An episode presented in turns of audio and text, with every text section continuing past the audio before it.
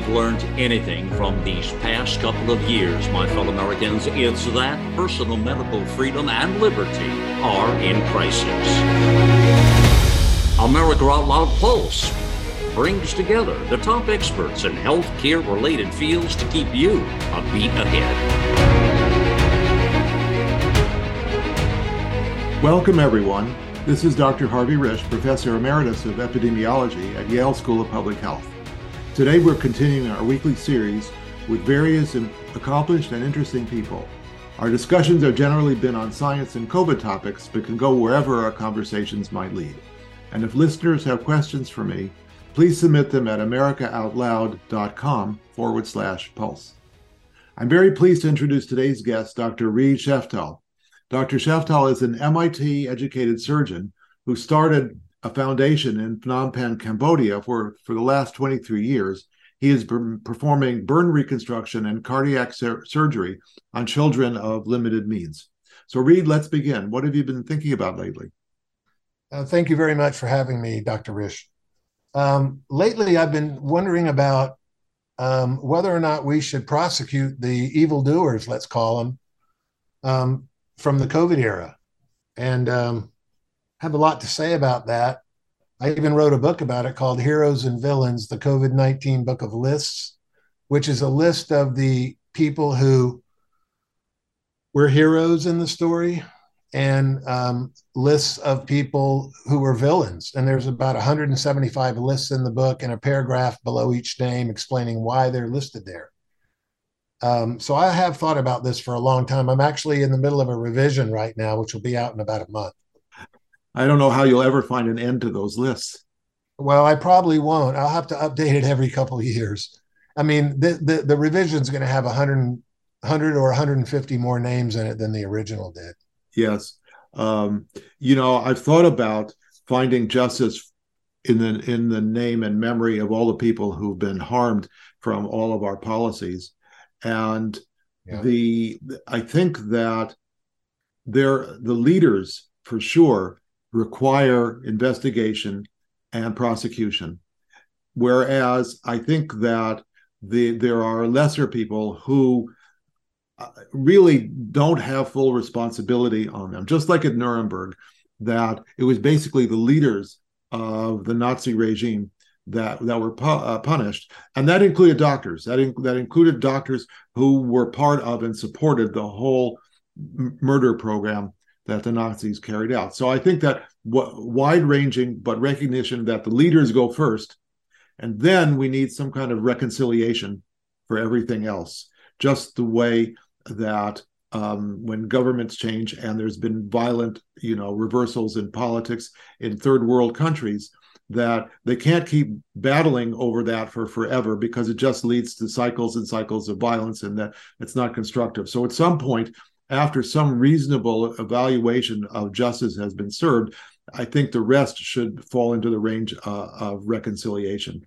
Now, in the charged political atmosphere that we're in now, I don't know whether that's even accomplishable, but this is going to have to just kind of float in people's consciousness while we think about how to bring pe- the the people who um, misrepresented and lied uh, about everything COVID, bring them to justice.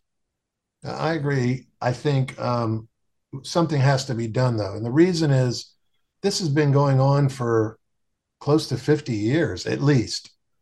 In 1976, a very similar thing happened. And because no one was brought to justice over it, we've suffered with 50 years of pandemic after pandemic, abuse of the public after abuse of the public, including vaccines that didn't work and were very harmful. And if we don't start prosecuting some of these people, I think it's going to go on forever. Well, I think you're right. There's, you know, the earlier ones were not as large scale as this. I mean, but we've all been pointing at, at Fauci and what he did in 1987 when he was asked to support the use of Bactrim, and I forget the other antibiotic, as a, as a, combination pair for treating PCP pneumonia in the yeah. gay community. And he wouldn't even espouse that people should try that, let alone approve anything. Meanwhile, he was flogging AZT, which was a horrendous drug, which was tremendously expensive, a huge profit margin, and was as, as dangerous to use as what it was supposedly treating and required other medications to try to ameliorate its dangerousness. And so Fauci refused over between 1987 and 1989. The gay community of New York City raised enough money to carry out its own randomized control trial, showing that the medications work. By 1989, it was it was known that they worked. Meanwhile, 17,000 gay people in New York City died unnecessarily from PCP pneumonia during that time because of Fauci. This was Fauci's trial run for the the, the COVID pandemic. That you know, and, but you're saying that this had happened before in other ways in in similarly um, propagandized pandemics earlier. Yes, exactly. The you're talking about pneumocystis carinii pneumonia that yes. was treatable with Bactrim, right? Yes. And he used AZT instead. I see that as very analogous to using remdesivir in COVID, don't you? Pushing yes, remdesivir. Yes. But remdesivir is, is a basically a hospital infusion medication, not an outpatient medication. But yes, correct. But I mean, he was pushing remdesivir when there were more benign and more effective medicines available. That is correct. And in fact, he I remember him vividly sitting on the couch in the Oval Office saying, "We stopped this trial early, four days early, because letting it run to its completion would be just dotting the i's and crossing the t's." And thereby divulging that he had violated the the protocol of running a, a, trial by stopping it early, which means he had looked at the data. They had already changed the endpoint because the endpoint that they were interested in, as proposed, wasn't showing any benefit, and the the endpoint that they actually used, which was days in hospital, is irrelevant. What people want to know is, are they going to live or die? And that endpoint was right. not the one that he was proclaiming he was proclaiming that it people stayed in the hospital a day less on remdesivir, and of course, you know, uh, what difference does it make if you're dead? You know, I mean, the, the whole thing was a, a, sham. It was a total violation of, of the protocol of carrying out a randomized trial, and he did this brazenly to the world on camera from the Oval Office. Yeah, I agree. It was it was disgraceful, really. Um, you know, when you're talking about ending trials early, it reminds me of another abhorrent thing that was done, and that was um, vaccinating the controls in all these trials. Oh, and, that that is a that's a trick from uh, vaccinology for the, the last 50 years, if not if not more. That the, that everybody knows in the pharma industry, you cover your tracks by doing that. Sure. Along with not having placebo controls and and so on. Yeah, I wrote that um, they may say that they're trying to protect the patients by doing that, but actually they're trying to protect the manufacturers. That's right. That's right. Controls. Yeah. That's right. So this thing in 1976 is very, very interesting. Would you like me to um, go over it at all for the audience? Or... Please. Okay. Um, well, it happened in 1976, like I said, and it was January and a substantial number of, of soldiers stationed at Fort Dix in New Jersey complained of a respiratory illness. So they took samples of everybody and sent them to a to the New Jersey Public Lab that serviced Fort Dix. And one of the soldiers, uh, David Lewis, Private David Lewis, it hit him particularly bad. He was sick and stayed in bed for five days. Uh, up until his company participated in a five mile forced march. And he wanted to get out of bed to join his soldiers, and he did that. But during the march, he collapsed, and his sergeant applied mouth to mouth resuscitation. And he did survive the march, but he died a couple days later. Um, of note is that the sergeant never became ill after applying mouth to mouth resuscitation to uh, Private Lewis. The New Jersey lab identified most of the samples as ordinary strains of the flu going around that year, but they were not able to identify the strain in four of the soldiers and in Private Lewis. And so they sent those samples to the CDC, and a few days later, uh, the sample came back swine influenza A H1N1. By this time, just a few days after the specimens were sent off, uh, the other four soldiers had completely recovered without incident. and of course, without a vaccine, which will become important later. But in February, Dr. David Sencer, who was the head of the CDC, who was the director, distributed a memo calling for mass immunization of the swine flu. And a month later, President Ford officially endorsed the idea. So the manufacturers of the vaccine made two demands. Number one, that there must be a guaranteed profit for them. And number two, that the government provide the manufacturers with indemnity from liability for any adverse effects arising out of the as yet to be manufactured vaccine. So it was not Reagan. Uh, well, l- let's put it this way they may have been testing to see if the government would agree to giving them indemnity with the 1976 swine flu, uh, and they succeeded. So they tried it on a forever scale, if you will, with President Reagan a few years later. But it did it was given to them in 1976. This is sounding also familiar. Yeah. Now the the ones that the, the vaccines that are actually administered were not the ones that they tested. This is really interesting. They used a different vaccine that was developed later, but never tested in the kind of trials, you know, that we've come to expect when new injections are introduced to the public. Well, those are phase one, two, and three trials in the standard workup for how you got vaccines approved or medicines. Correct, yes. But in this case, in 1976, they tested one vaccine and gave another, believe it or not. Um, the administration of the untested vaccine began on October 1st, 1976. A year later, Mike Wallace did an expose on this for reasons that you will find out very soon. And he asked um, Dr. Sencer uh, if the vaccines were tested before being administered to the public. And he said, I can't say I would have to check the records. I haven't looked at it in some time, which oh is my God. horrible uh, because you know this was his baby. He was the one that he was the director of the CDC, and he's the one that formulated the plan to be in charge of the vaccine rollout. That's like Dr. Sencer. Does the CDC evaluate vaccines? Uh, well, let me check my records. I'll have to get back to you on yeah, that. Yeah, isn't that absurd? But there was an even bigger problem. It turns out over the nine months that elapsed between Fort Dix, the Fort Dix outbreak, and this point, um, when they started the rollout, there was never a single additional case of swine flu confirmed anywhere in the world. And Dr. Sencer said there had been several cases reported, but none confirmed. So they, they had the US public take a vaccine uh, where there had not been a single confirmed case in the world of the disease they were supposedly protecting them against. Now, um, you know Dr. Sabin of Salk and Sabin fame, right? Certainly. From polio vaccine. Certainly. I um, had I had those vaccines as a child. Yeah. Oh wow. Okay. He wrote a, an editorial in the New York Times entitled Washington and the Flu uh, because of all the shenanigans that go on with money and everything when they're able to sell a vaccine to the general public, in which he argued for a wait and see strategy by stockpiling the vaccines until it was clear they were needed, but he was ignored. In just the first month, three recipients died of heart attacks shortly after being vaccinated from the same Pittsburgh clinic. Three men in one clinic died right after the vaccine.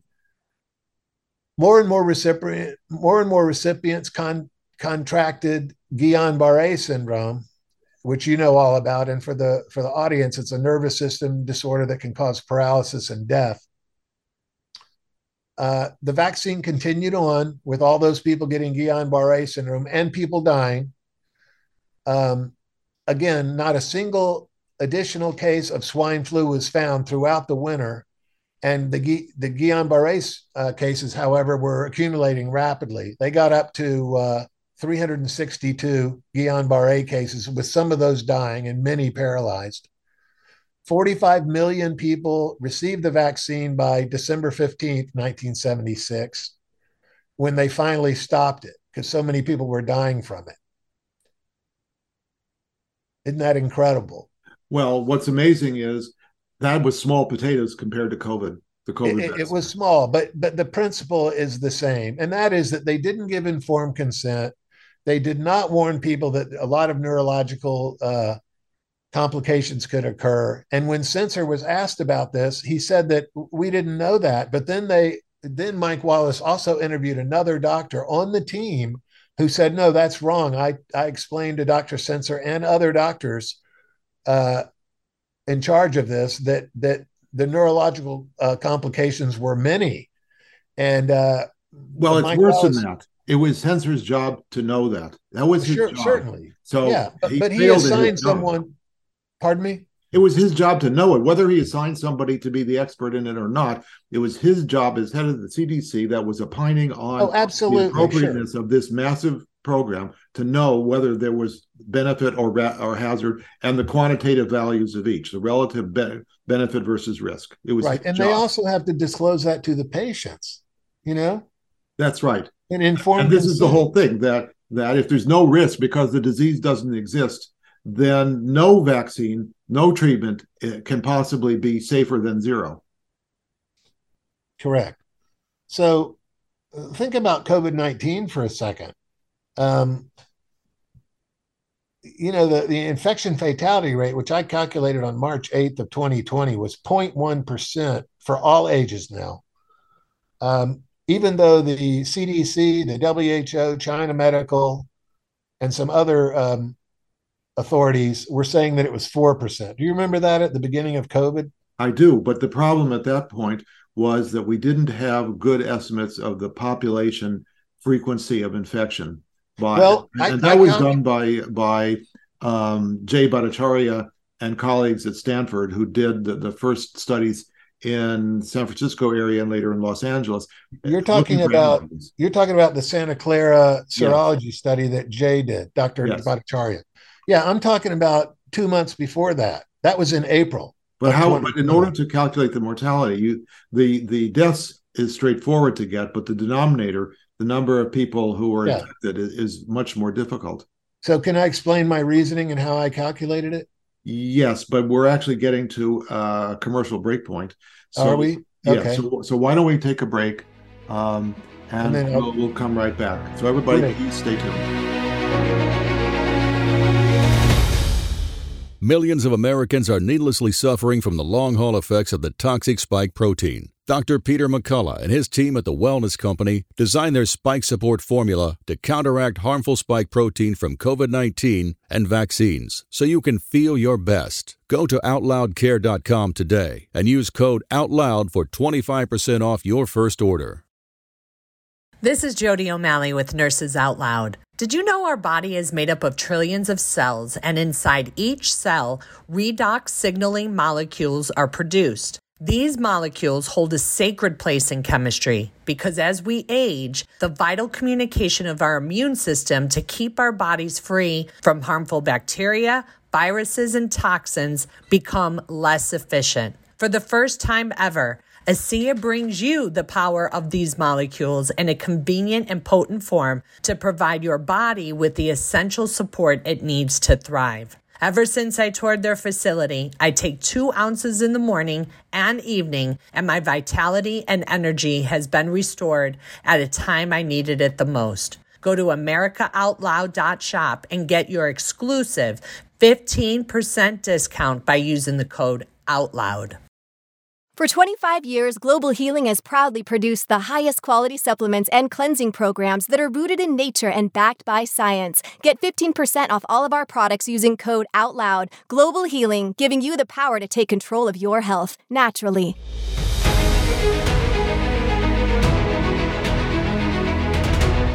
Welcome back. This is Dr. Harvey Risch with Dr. Reid Sheftall.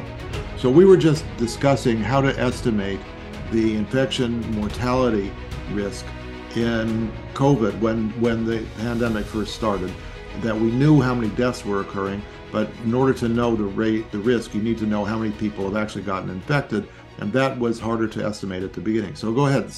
Right. The problem, the problem with the way it was done initially is you know, the infection fatality rate is the number of people who die divided by the number of people who are infected. And you don't know the number of people infected because a lot of people don't make themselves known to the medical environment because they don't have any symptoms or they don't want to go into an emergency room because of it. Actually, you know, so actually, actually, many people do have symptoms, but they're so mild that they don't think much Yeah, of same it. Same thing. They It's don't like need a to go to the hospital for it. They don't need to go to the hospital, so they're not recognized as members of the denominator. That's right. Okay. So the way to solve that problem is to find either a small town where nobody comes and goes or a cruise ship. And I was in Cambodia at the time, and there was a cruise ship parked in Japan, in Yokohama, Japan, called the Diamond Princess. We all remember that. That's right. Okay. And the reason a cruise ship is good is because you can test every single person on the boat. Um, It doesn't well, matter who goes to see the doctor or not. You just test everyone. That is true. But in, in February, March of 2020, we didn't really have reliable tests for COVID quite yet. You didn't need to. You just sequenced them. We had the sequence already. Okay. I'll say, so let me tell you how I did it. Okay. I, I took the information from the Diamond Princess, and we knew how many people died, of course, right? Yeah. And we knew how many people were infected on the boat. Well, so that's the question. Did we really know how many were infected? What- Yeah, we did. We knew. The PCR test is very inaccurate anyway, but actually it's it's very accurate, but it's mis but it's misleading as to what its accuracy is measuring. Uh, uh, the when yeah, that's have- correct. It's it, it measures fragments of RNA. It doesn't matter measure viable virus. That's correct. Okay, And, and in fact, those fragments are left over from previous infections. correct. It- And those high, those high threshold positives are telling you that a, a person had COVID two to five weeks in, earlier on, and it was actually probably- up to three months. Th- maybe those- it those- could be could those be, fragments of RNA can stay in the nasopharynx for three months. but but there are So- actually empirical studies that show that when people were symptomatic, meaning that they stayed home from work before they tested positive, is ac- actually has a peak about between two and five weeks before the test. So you're right that they could have been earlier, but when you actually look at what people's behaviors were, it shows a, a component in two to five weeks before the test.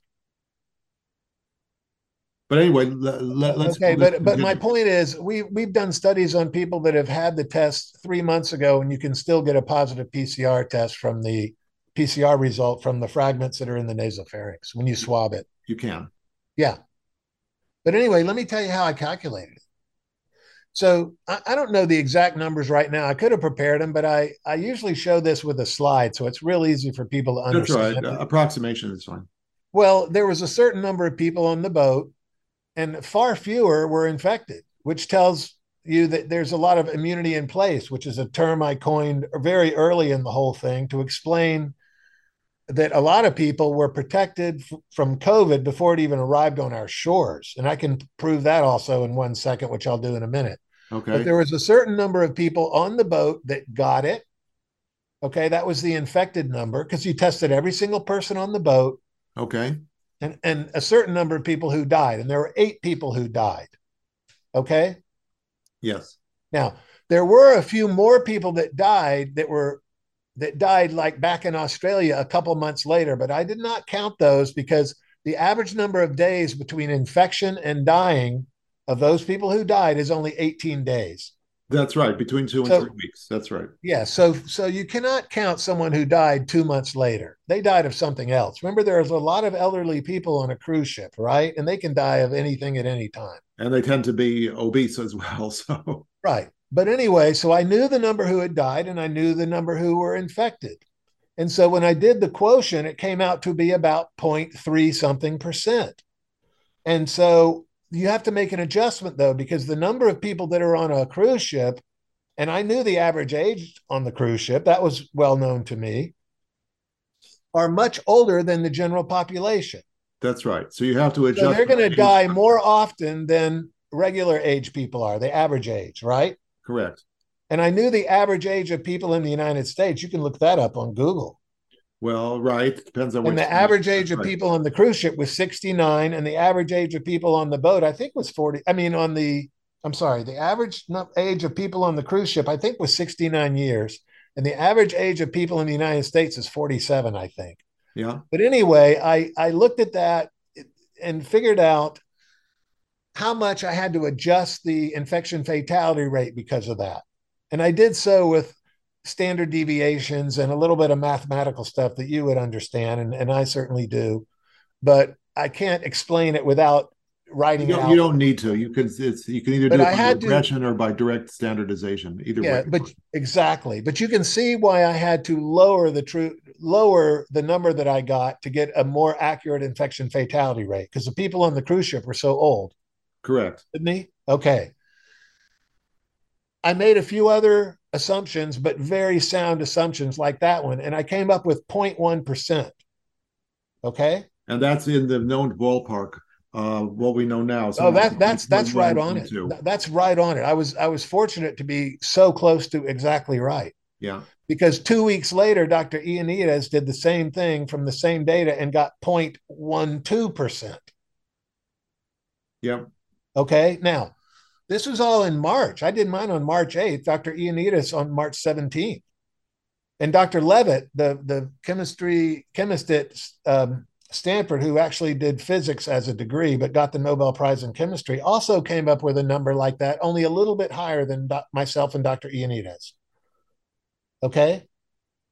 Right. Now, so we so we knew this. I Dr. mean, Bhattacharya did his survey in Santa Clara, California with Dr. Bendavid in April, where they took samplings of blood and looked for antibodies. Okay. yeah. Yeah. And they came up with a slightly higher number. But as I pointed out to Dr. Bhattacharya in our conversations together, of which there were 24 hours worth, he did not take into consideration the fact that after three months, you, you normally don't even detect antibodies in the blood. Well, you can, but it, it goes down. Correct. So you, you would miss some of the people who were infected. Yes. So he his number's too high. That, it's possible that, that it's a little too high, but but anyway, it's a think- little too high. And that's his came out to be like 0.3%. But it, it's because he missed the people that three months earlier had been infected with COVID, in my opinion. And I told him that. And he said, Oh, God, you're right. yeah. So anyway, um, at first everybody thought I was crazy. Of course, my my um, work got pulled off of the internet, and um, it wasn't until September of 2020 where the CDC finally agreed with me. Right. And they finally your- admitted I was right. and you didn't get your Twitter account back either. Well, I yeah, I did it on Facebook. They took it Uh, down. Um, but anyway, that was the correct derivation of the infection fatality rate. And the way to do it is to find a small population so you can test everyone. That's closed, so people can't come and go. Yeah. You see, Yes. Uh, so Now- I, that's accurate that's that's right on the money. and, Yeah. and replicated. You know, I mean, the Oh yeah, sure. that that other studies have found similar numbers, same very close Yeah. ballpark is replicates it. As soon as Dr. Bhattacharya and Dr. Bendavid did it in Santa Clara, and then, like you said, down in Los Angeles, uh, that was practical evidence from a study that confirmed my theoretical calculations. Well, your theoretical is actually your empirical calculation. I think It, it's empirical, but it was it required some um, assumptions which well, were right on. Well, the the main assumption is that you're generalizing from the people and circumstance and environment of the ship to the general population as a whole. I think that's a valid assumption. Yeah, and the reason I think it's I think it's totally valid is because they, they even knew who patient zero was. He was a guy from Hong Kong who got off the boat really quickly, but he had infected a bunch of people before that, so it spread all over the boat. Yes. Um, now, there's only one caveat to it, but I'll I'll, I'll leave that alone for now because uh, um, we have other more important stuff to talk about. Um, if you'd like to. Sure. Okay.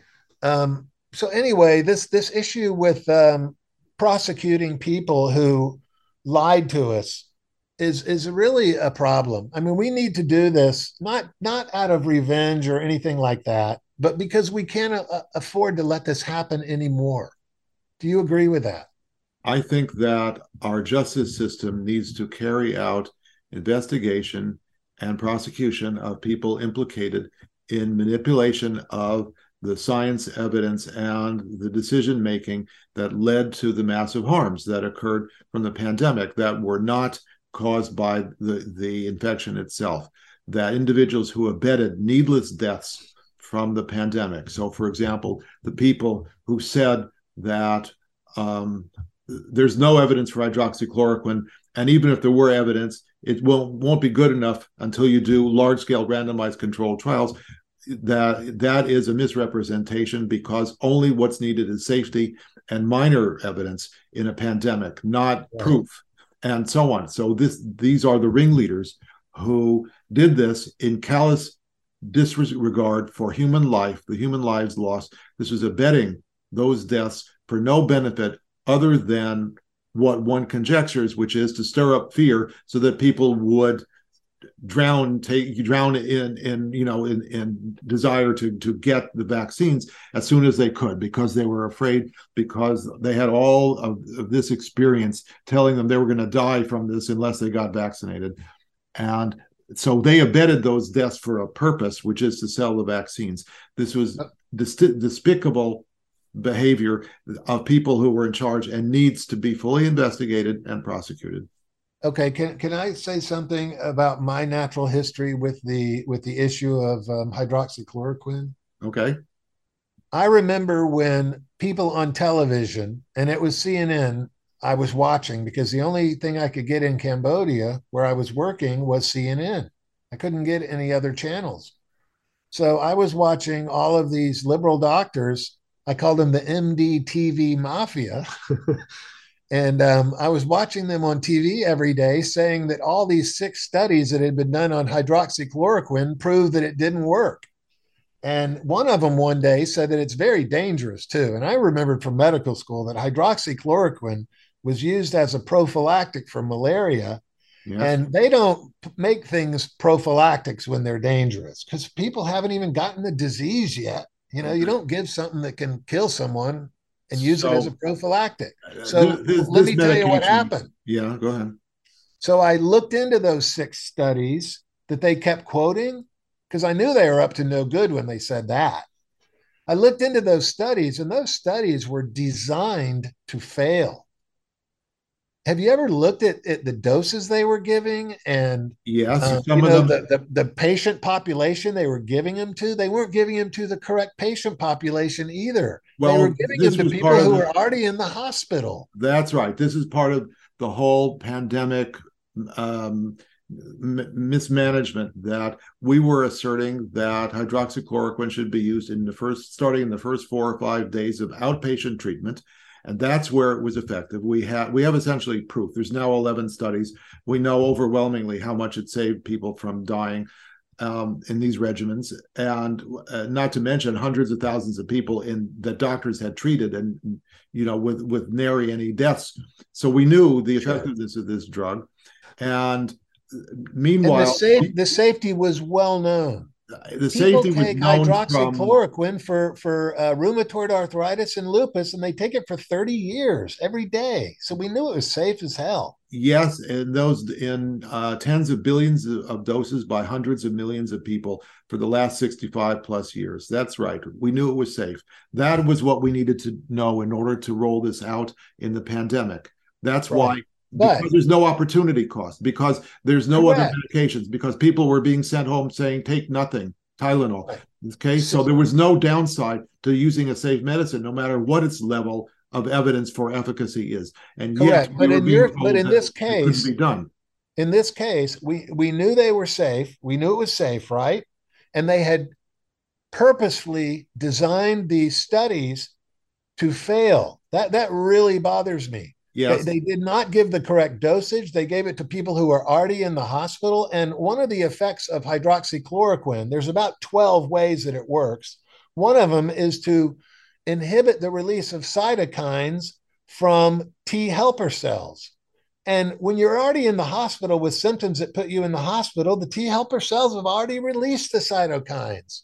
Well, so this doesn't this help another, to block it. That's right. But this is another interesting thing that hydroxychloroquine um, modulates the immune response to the, the viruses, which, if anything, may actually prolong duration of symptoms. And it's still keeping you out of the hospital and still keeping you from dying. But if your if your study is looking at duration of symptoms or duration of, of viral positivity in the nose, it's going to show that it doesn't work. Where and the whole point is that's a completely irrelevant outcome from looking at what's important that needs to be managed in the pandemic. And this right. is part of the misrepresentations of the drug. That's right. Yeah, so that that was my first introduction that people were really up to no good with this thing. I thought maybe that the reason they got 4% for the infection fatality rate was because they were just dumb, you know, not very mathematical. But then something really, really strange happened on March 20th. They, at first, they tried to fudge the infection fatality rate to scare everyone by fiddling with the denominator, right? They weren't counting everybody. Right. But on March 20th, have you seen that that directive for guidelines in causing in calling deaths due to COVID? Have you ever seen that? Was that the one where deaths with COVID uh, were cre- relabeled as deaths from COVID? It, well, it, it, they didn't come out and say it that way, but someone did a study in August. Had they used the guidelines that were in place for 17 years before they changed them, there would have been 9,000 um, deaths by August 9th or something instead of 161,000, which is what they were quoting because they changed the guidelines on March 20th. Oh, I know what you're I know what you're saying. Those are the yeah. ones where the number of comorbidities that people had multiple comorbidities, uh, causes of death on their death certificates that COVID was one of multiples. No, no, no. It's it's different than that. It, it had to do with getting a positive PCR test within a certain number of days of death. Okay. From any cause. This okay. is why people that were getting um, motorcycle accidents and dying, if they had a positive PCR test, they were counted. Um, well, right. A, so that's, that's COVID, COVID death. That's deaths with COVID, not deaths from COVID. That's correct. But that's but right. the point is, they were counting it as a COVID death. Yeah which which really inflated the numbers terribly, you know, by 16 times. Yeah. And I can now prove, with beyond a shadow of a doubt, if I hope we get a chance to do this sometime when we have visuals, because I'd love the audience to see this. I can prove that the total number of deaths in the United States over two, over 2020, 2021, and 2022 is only 60,000 people, the same as three mild flu seasons.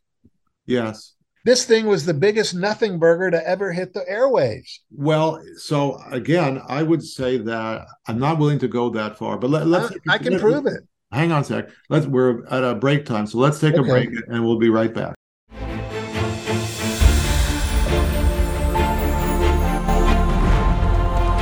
Changing the world one person at a time. Here we take on the challenges of our generation so that we can preserve future generations. We know that if America fails, the world will fail. It is incumbent upon us to carry the torch for liberty.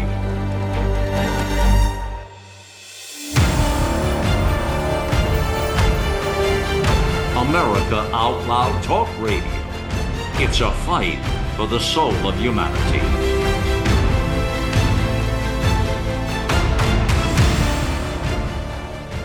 Cofix RX nasal solution has completed the circle and is now offering throat spray with povidone iodine. That completes the protocol doctors like Peter McCullough recommend.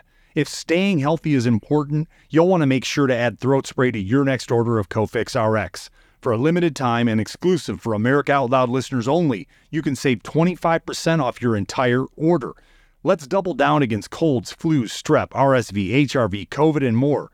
Click the banner or go to America Out Loud shop to get 25% off your entire order. Use coupon code OUTLOUD25. That's coupon code OUTLOUD25.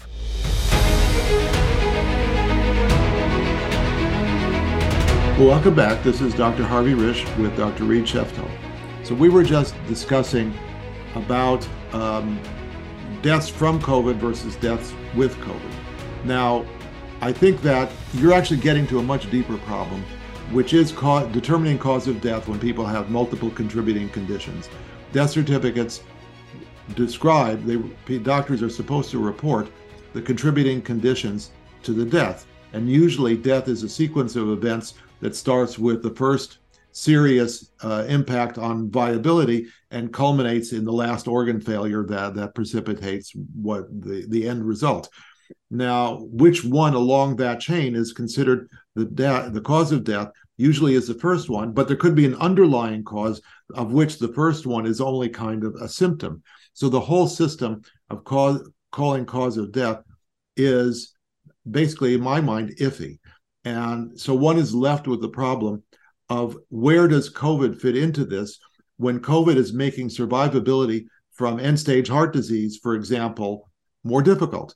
Is is COVID, you know, the last straw that that broke the camel's back, but the camel's back was already dying from from heart disease? Can, can How I does COVID play into that? Sorry, I didn't mean to interrupt you, Doctor. I'm That's sorry. right. I just wanted to throw in something uh, which is very germane to this, and that is do you happen to know who Dr. Ezike is? No. She is a lady who is the public health director for the state of Illinois.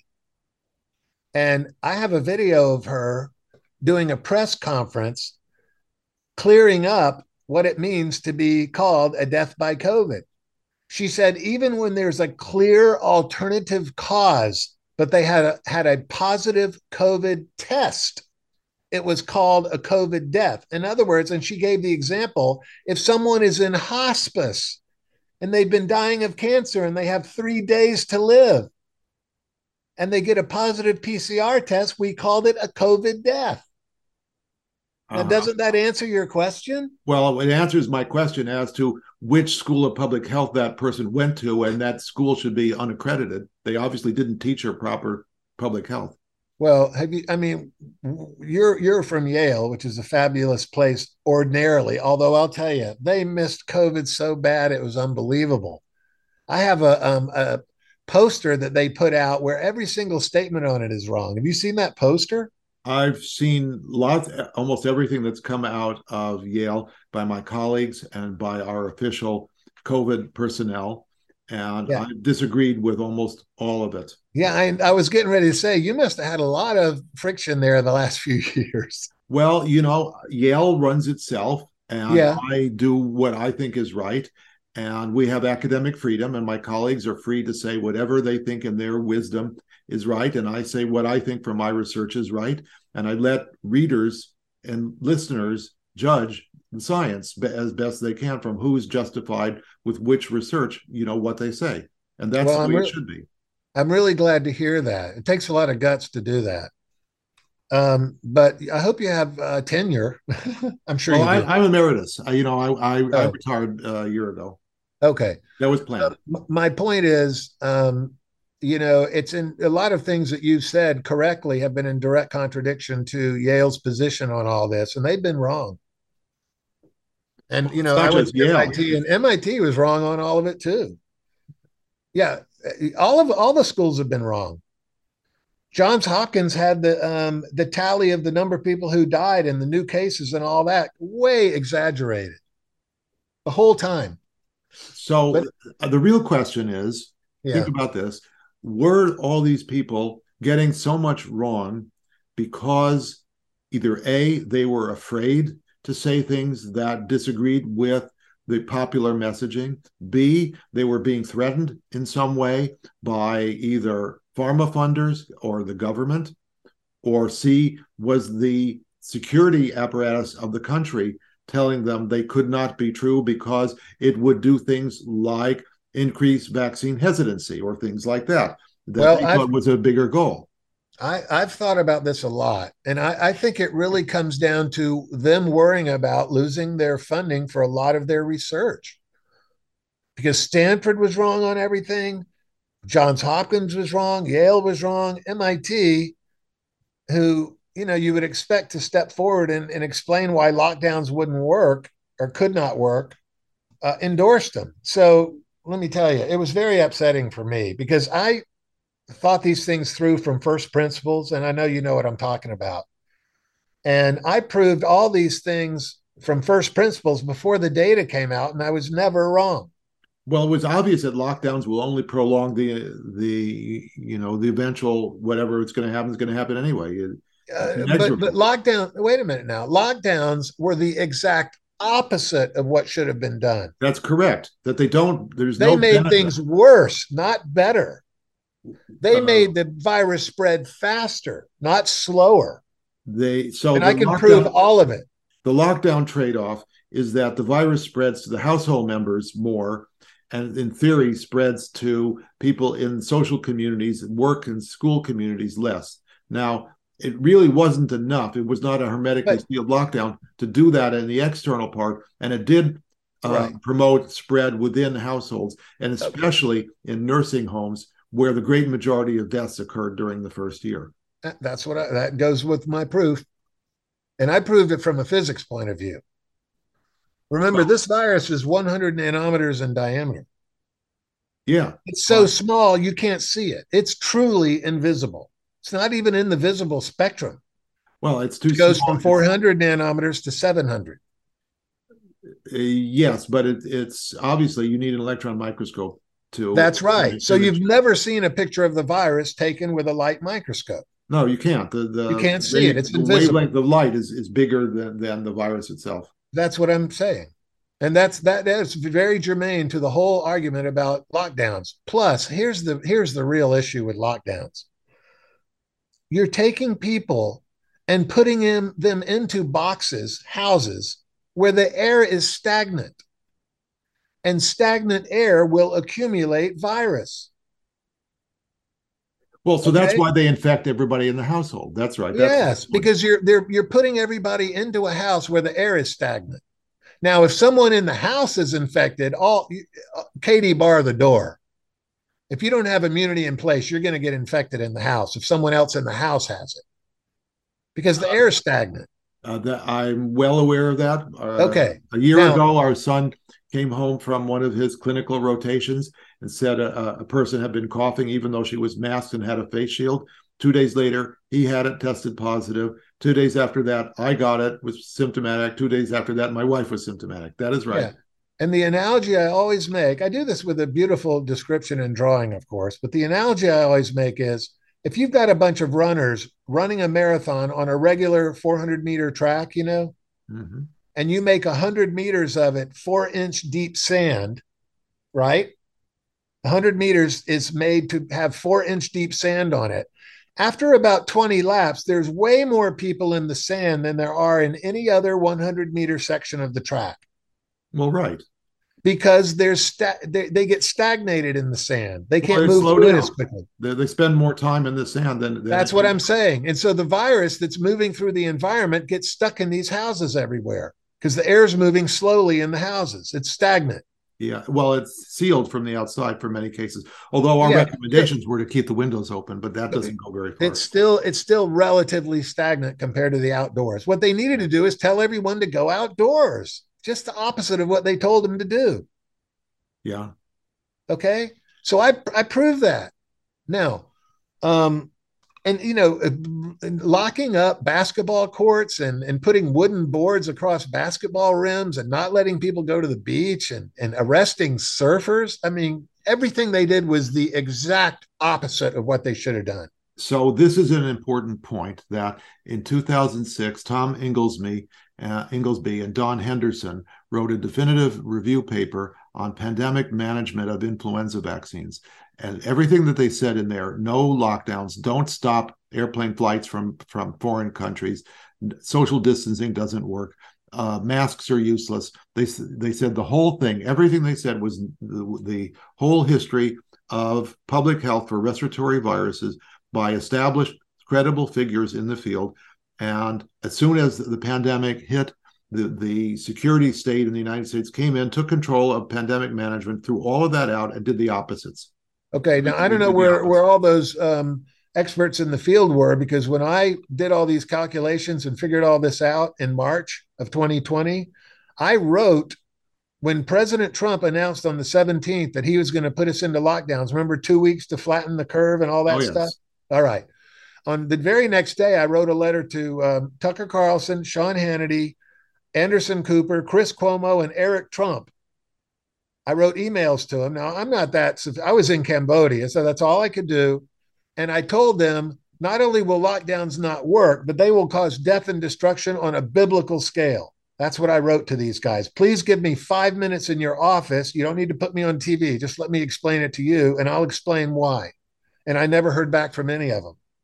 No, I know, you know, because for every one of your voices, they had hundreds of voices saying, do the right thing, do the right thing. This is what you should do, etc. All this government propaganda and control of the messaging. Well, they had Deborah Birx and um, I hate to say Matthew Pottinger pushing for these things when there was absolutely no evidence or justification for it? Uh, no, the evidence was that they would be harmful. That more people. Correct. There was no there was no evidence for doing it. Is what I'm saying. But see, the point is, it wasn't. They were proclaiming this was. Are you care? Do you care about money or do you care about saving lives? And that was baloney because the lockdowns caused more deaths than they would than they potentially would have saved. They the lockdowns lives versus lives. Absolutely, and I'll tell you, I, I can't begin to tell you how many people wrote to me and messaged me on Facebook that said, You're comparing money to people's lives. I said, No, no, no. I'm comparing lives to lives. You're not going to believe how many people die because of this. When you lose your job, you lose your health insurance. So you don't have any income. So a woman who feels a breast lump after she's lost her job and her health insurance has the choice to put her $100 into food for her children or to go to a doctor. She's going to buy the food for her children. And that's why a lot of these ladies are dying of breast cancer right now. Yes, uh, there are all sorts of reasons. Don't, don't forget mental health, depression, suicide. So many, many, many things. But I'm just making a one concrete example that explains it to people. And and, and the, the the problem isn't that this is theoretical. The problem is that this happened, and it happened in large numbers, right? And was predictable, and we all predicted and, it. Well, you you and I may have, but I'll tell you, I when I was I felt like the loneliest person on earth when I was writing all these essays and oh, explaining. Oh, well, we all felt that because that's part of the propaganda. Oh, you're the only person who thinks that. You couldn't possibly be right. That's what every one of us was told. And everybody said, "Why should we believe you instead of the CDC?" And I said, "Because the CDC's been wrong on everything, and I've been right on everything." Yep. And I know you've experienced the same thing, didn't? Wasn't it frustrating? Well, you know, I can, as an epidemiologist, I can take apart the CDC studies published in their MMWR non peer reviewed journals and show why they violate principles of epidemiology and how their vaccine efficacy studies, for example, grossly overestimate the, the benefits of the vaccines because they're using the wrong analytic methods for the way they design the studies. And, yeah, you um, know, you know they get you know dozens of authors to sign these things people who have professional degrees who should know about the methods of public health and they all fail. I want to know what schools of public health those people went to because those schools should fail. Those people failed in their knowledge of public health. Well dr risch let me just say this. A lot of the guys that you've seen on tv such as dr jha who's been wrong about everything and was pushing the vaccines in six month olds went to harvard chan school of public health well, there you are. Okay. There's doesn't that upset you that Harvard, one of our best institutions, is pumping out people that were wrong on everything? Well, public health wise. First of all, they don't understand epidemiology, or and or they're using epidemiology as a tool to further some special interest, either because they're they're scared or because they see a profit motive. You know, if you look at Dr. Walensky in her public statements, she looks like she's afraid. There, there's a, a, a big perspiration nervousness quotient, I would say, in how I see her performing in her public interviews. Oh, that absolutely. Tells me, that tells me that that it's not just stage fright. That that she's got some reason why she has to say what she has to say under some kind of threat to her job, to her perception of the, the, the world's collapse, or some other reason that that she was propagandized to fear in order well, to say what she said. No question about that. But also, I mean, let's face it, Dr. Walensky, what, well, first of all, she was the head of infectious disease at, at, at Mass General. And it's hard to be the head of anything at Mass General. You know, you got to be a pretty good doctor, I would think, and political too, of course. Yes. But I'll tell you, I was not impressed with Dr. Walensky. Well, none she, of us she was. She was wrong on so many things. For example, on January 15th, one month and one day after the va- uh, vaccines were released, I, I proved that the vaccines were not blocking transmission. Now, Dr. Bhattacharya said, no way, that's way too early. Nobody could have proved it that, that quickly. But I explained to him how I did it. And of course, I used calculus to do it. and nobody else was using calculus. But the general medical community did finally catch on in early April, a couple months later. Well, that's good enough Okay, but my point is Dr. Walensky and Dr. Fauci in June and July, three, four months after April, when the general medical community knew that these things weren't working at all, to block transmission, we're still saying on television, and I've got videos of all of it, saying that if you get the vaccine, you can't pass it on to someone else. Do you remember those videos? Oh, they're vivid in everybody's you know memory. Uh, you now, know, doesn't that make your blood boil? And here's Yeah. why: if somebody gets the vaccine and they believe Dr. Fauci or Dr. Walensky, they'll take chances on being next to sick people that they wouldn't have taken otherwise, and some of those people died because of it. Yeah, that happened. But but uh, you know the the empirical evidence is that in the first two weeks after vaccination, you have a, somewhere between a 50 to 100% increased risk of getting infected before the vaccine kicks in. That's an adverse event. So, in studies that have looked at the safety, they don't say that, that the vaccine is actually make gives the person the vaccinated status until two weeks after the dose. That is a, throwing out all of the deaths that occur within four Right. or five days after vaccination. That's one of the biggest all- scams of the whole thing. Misrepresentation. It's all part of the propaganda. We've been through a deluge of propaganda on every last aspect of the pandemic. And it's, you know, I, I'm really afraid that I'm ashamed of my whole discipline of public health and epidemiology. And not just that people who knew better didn't stand up because they were afraid, but because so many people complied, you, uh, you know, Oh, as apparatchiks in this completely failed uh, discipline uh, of, of knowledge of public health. I, I mean, Dr. Dr. Risch, I'm a surgeon. I'm not involved in public health at all. And imagine what I think about it.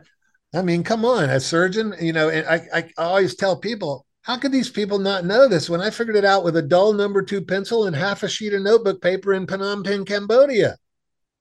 Well, because we can't get all these data scientists at the CDC to figure any of this stuff out. they didn't want to figure it out. You had to have an inquiring mind uh, that asks questions like I do and, and uh, my colleagues that we are asking the same question with how do you make sense of this? That this isn't making sense and we need to figure out what does make sense and how to understand everything and take it all apart and figure it all out. That's been the way you think about the world. That's how I think about the world.